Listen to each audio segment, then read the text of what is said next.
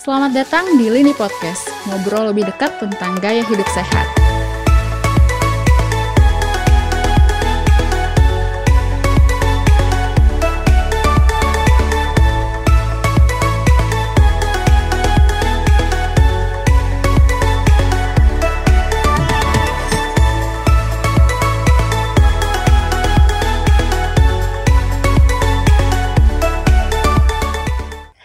Sobat Sehat, kembali lagi bareng saya Suci Augina. Senang sekali bisa berjumpa kembali dengan Sobat Sehat semua.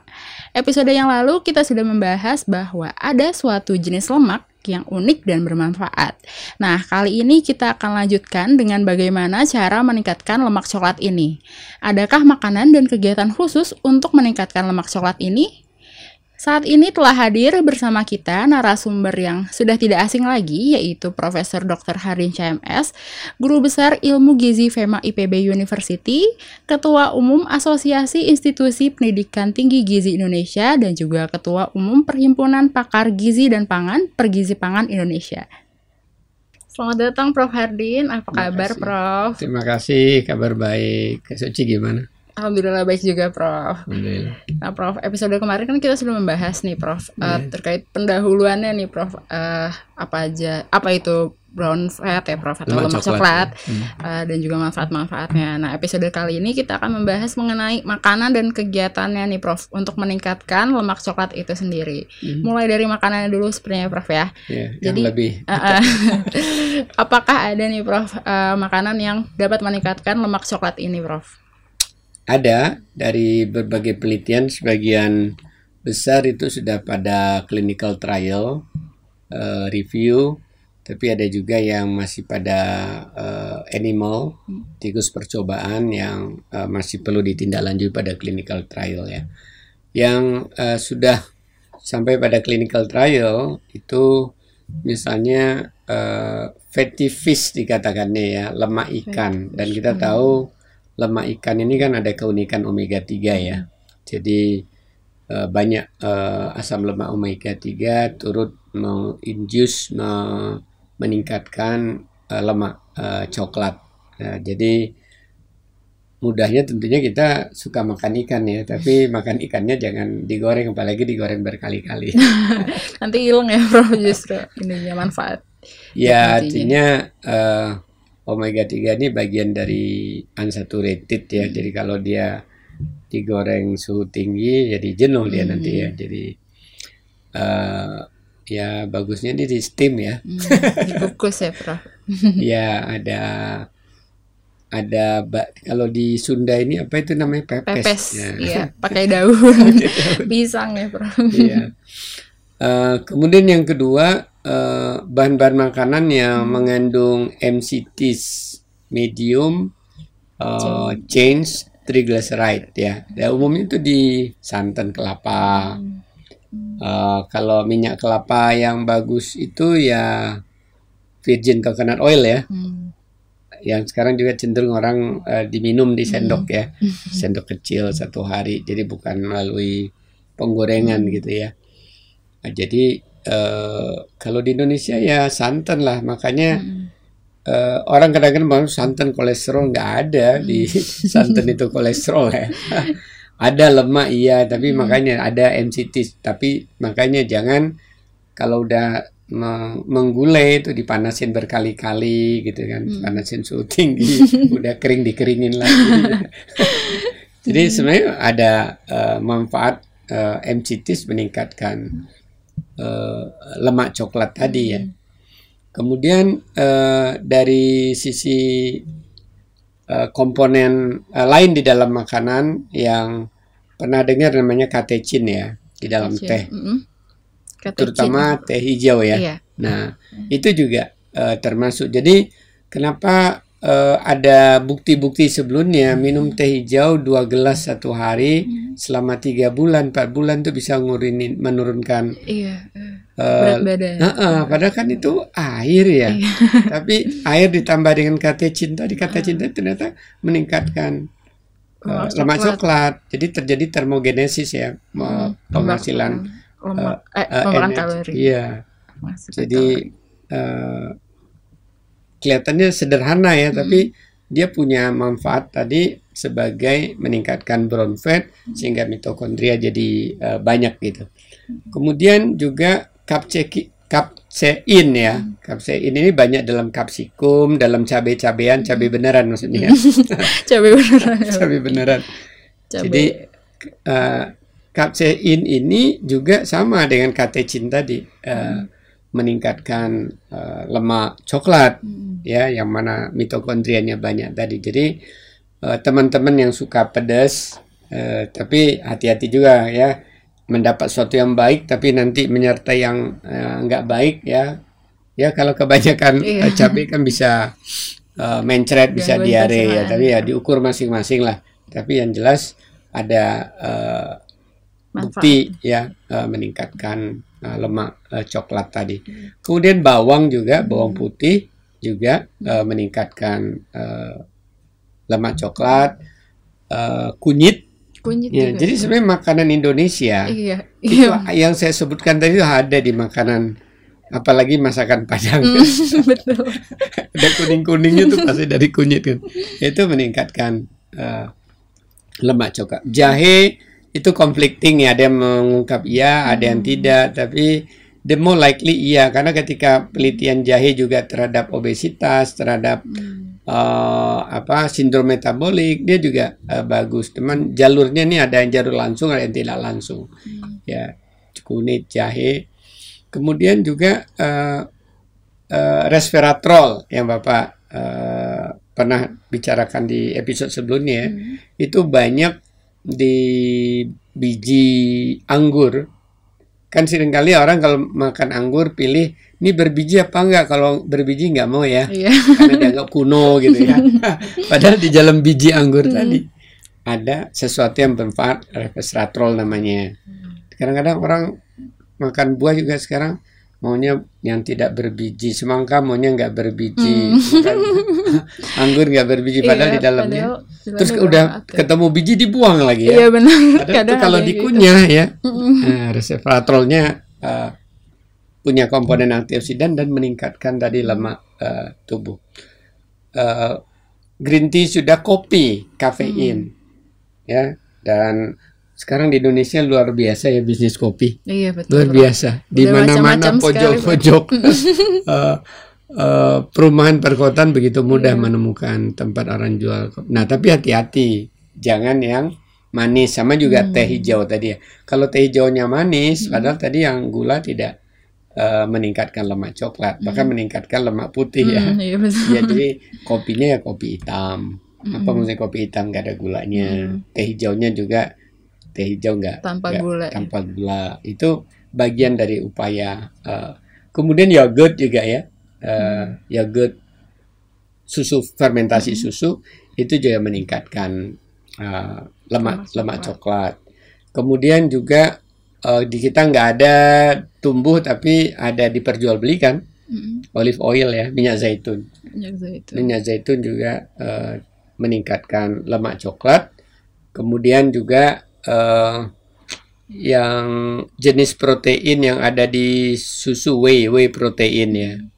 Jadi uh, minum susu juga uh, whey proteinnya meningkatkan uh, lemak uh, coklat. Jadi uh, ada banyak sebenarnya, banyak. apalagi di Indonesia yang kaya bumbu, terutama Indonesia Barat ya. Hmm. Ketika kita perjalanan ke Indonesia Timur, ke Papua lebih banyak sebenarnya minimal bumbu di sana ya. Hmm. Dibakar, kadang-kadang nggak pakai uh, pakai garam saja gitu. Ya hanya garam ataupun dengan jeruk nipis. Uh -uh. Tapi ada kalau di Makassar tuh bawang selalu disediain, kupas sendiri. Hmm. Jadi berarti bawang itu bagian udah ikannya iya. meningkat lemak coklat, ditambah lagi uh, bawangnya gitu ya. Hmm. Tapi kalau di Indonesia Barat, wah itu hampir semuanya tadi ada ya. Iya bro. ya bawangnya, kunyitnya, jahenya. Terus setelah itu diakhiri sama kopi, sama hmm. teh. Tapi jangan yang bergula gitu ya, Prof. Hmm. Jadi banyak sekali ya eh, sumber-sumber uh, makanan untuk meningkatkan uh, lemak coklat tadi ya, Prof. Yeah. Bahkan di sekeliling kita juga ada gitu ya, Prof. Nah, kalau untuk kegiatannya sendiri nih, Prof, apakah ada nih, Prof, aktivitas atau kegiatan tertentu untuk meningkatkan lemak coklat ini, yeah. Prof? Ya, ada. salah satunya adalah keberadaan kita di suhu dingin. Jadi eh, suhu dingin ini suhu berapa? Dalam penelitian itu kalau kita berada di ruangan 18 sampai 20 derajat seperti sekarang kayaknya nih ya. AC sekarang nih 18 19 derajat 2 jam tapi buka baju. Karena dia supaya kalau ditutup jadi suhu di dalam kita kan jadi nggak respon seperti uh, suhu yang di luar ruangan ini. Tanpa baju berpakaian minimal itu dalam dua jam itu mulai terjadi peningkatan pelan-pelan. Dan kalau itu dilakukan berkali-kali jadi uh, ada manfaatnya nih buat uh, sahabat sehat yang punya AC di rumah ya kalau tidur ya berarti nggak pakai selimut gitu kan ya. kalau ingin meningkatkan lemak coklat tapi kalau udah berasa pakai selimut atau tidur di kawasan pegunungan dingin mm -hmm. terus tiba di sana berlapis-lapis mm -hmm. ya nggak ada manfaatnya juga ya jadi ada hikmahnya kalau sekali-sekali kita itu lama berwisata ria di daerah dingin, di daerah dingin. tapi tadi jangan selalu ditutup gitu ya itu meningkatkan merangsang uh, lemak coklat tadi mm. Berarti yang pertama itu uh, ya yang ke yang kedua ya. bisa dengan olahraga. Dan olahraganya ini yang intent yang tidak menyebabkan kita uh, stres secara fisik. Hmm. Jadi satu olahraga beban, yang satu lagi yang tidak membuat uh, stres fisik tadi justru menjadi kita minimal stres yoga, hmm. meditasi, kemudian intensitas uh, training atau olahraganya hanya ringan dan sedang seperti berjalan, jalan kaki ya. Kemudian apalagi bersepeda pelan. Itu turut uh, uh, meningkatkan tapi akan efektif dia kalau olahraga tadi di tempat yang dingin. Hmm. Jadi sekali-sekali kalau di Bogor tuh ke puncak atau yeah. ke daerah mana nih? Termasuk rumah Mas Agung juga dingin ya. Iya.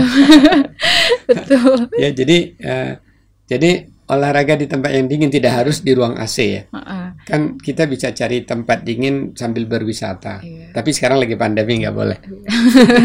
PPKM. Saya juga pernah lihat nih Prof. As, pernah baca juga olahraga saat pagi hari gitu Prof. Iya pagi uh -uh. dingin ya. Pagi dingin, Apalagi Prof. habis subuh lebih dingin lagi ya dibanding jam 6 betul. Iya, jadi itu juga bisa meningkatkan. Ya, tapi lagi-lagi jangan pakai pakaian oh, tebal. Iya. Karena dia harus sensitif terhadap daerah uh jadi kan cikal bakalnya kan di sini bibit-bibitnya iya, tadi. Di belakang sih. Ya bibitnya tadi ya dia harus terbuka. Mm-hmm. Kalau ditutup, jadi nggak tu, tujuan kita untuk meningkatkan uh, lemak coklat tadi ya nggak tercapai. Kemudian yang ketiga uh, ternyata puasa ya. Mm. Jadi prinsipnya sebenarnya ketika uh, ketosis apa itu ketosis? Lemak, lemak. dipecah. Ah, ah itu meningkatkan namanya ada suatu hormon fibroblast fibroblast fibroblast uh, growth factor 21 21 hmm. jadi sering kali itu F GF 21 hmm.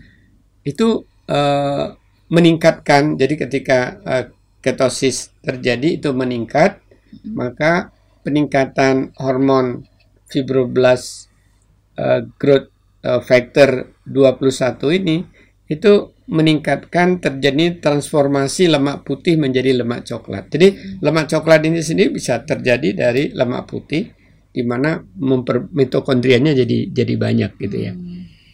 Nah, artinya pu berarti puasa yang benar yang bisa terjadi ketosis bukan puasa sahurnya banyak, berbuka makannya banyak mungkin ya nggak terjadi ketosis ya. Hmm. Kalau durasinya sendiri nih Prof, kalau dianjurkannya itu berapa lama Prof untuk terjadinya ketosis ini Prof? Ya harus terjadi defisit energi kan ya, uh, di mana defisit energi ini telah terjadi pengurasan penggunaan dari cadangan gula kita hmm. glikogen namanya itu dulu kan digunakan. Hmm. Itu biasanya kan kalau orang puasa gaya muslim itu kan katakan jam 4 mulai subuh hmm. ya sebelum subuh, hmm. sebelum jam 4 biasanya sahur istilahnya. Hmm. Nah, kalau tujuannya untuk ini, saya sarankan hanya cukup minum air putih aja hmm. sahurnya. Hmm. Artinya sebenarnya kita tuh puasa mulai dari tidur jam 9 10. Hmm. Itu berarti sudah puasa sambil tidur hmm. jam 9 sampai jam uh, eh, 4 itu berarti sudah 7 jam. Hmm. Kemudian untuk melaksanakan sunnah minum air putih atau satu buah kecil itu kan juga di dalam uh, sejarahnya Rasulullah juga pernah ya Hmm. hanya dengan satu kurma, Kurma. tiga kurma eh, sahur kan. Hmm. Jadi itu eh, makanan kecil aja, minum air putih sehingga dia bisa berlanjut teruskan sampai waktu berbuka. Berarti itu kan ada 7 ditambah 12 jam kalau maghribnya jam 6 berapa itu? 7 tambah 12 19, jam. Nah, itu pasti terjadi ketosis setelah uh, masa zuhur. Setelah masa zuhur akan terjadi. Karena apa? Karena 4-6 jam pertama itu masih digunakan glukosa darah dan glikogen tadi. Setelah itu baru dia terjadi perubahan mencari Cadangan lemak yang putih yang Lemak yang putih. dicari ya. Nah, situlah terjadi ketosis. Mm. Nah, ketosis ini terjadi terjadi tidak hanya sekedar awal, apalagi kalau tadi mulai jam 1 jam 2 ya, berarti ada 4 jam menjelang buka. Dan saat itu kita merasa lapar awalnya kan.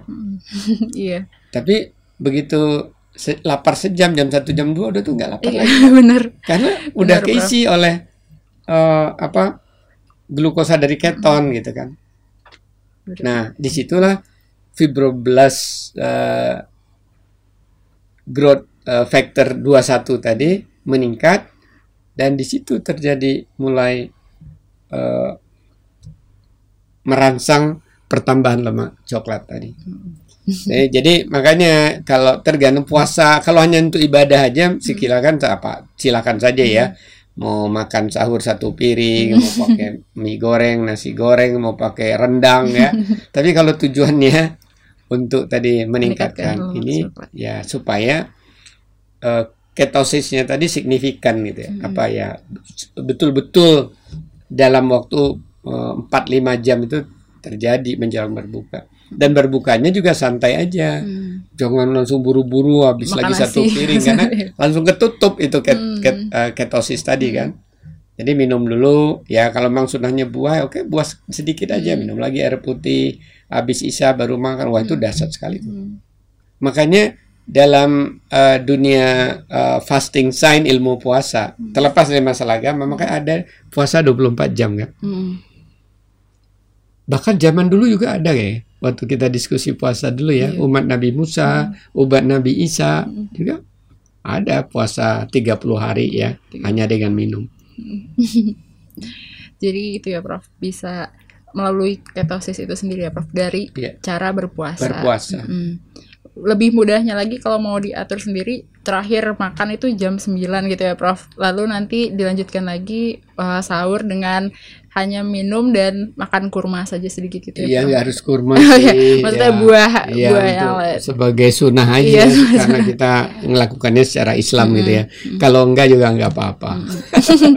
Dan ber- ketika berbuka juga nggak boleh langsung makan yang eh, Besar. gitu ya. harus minum dulu dan juga eh, misalnya makan cemilan yang lain dulu gitu.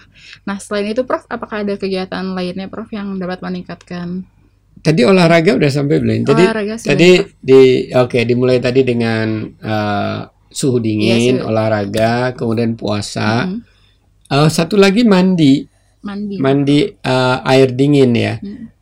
Jadi eh, ketika orang mandi air dingin sampai dia gemeteran, Mm-mm. nah itu ternyata kalau lebih dari 10 menit dan itu ber- beberapa kali, lima kali, tiga kali lima menit, Mm.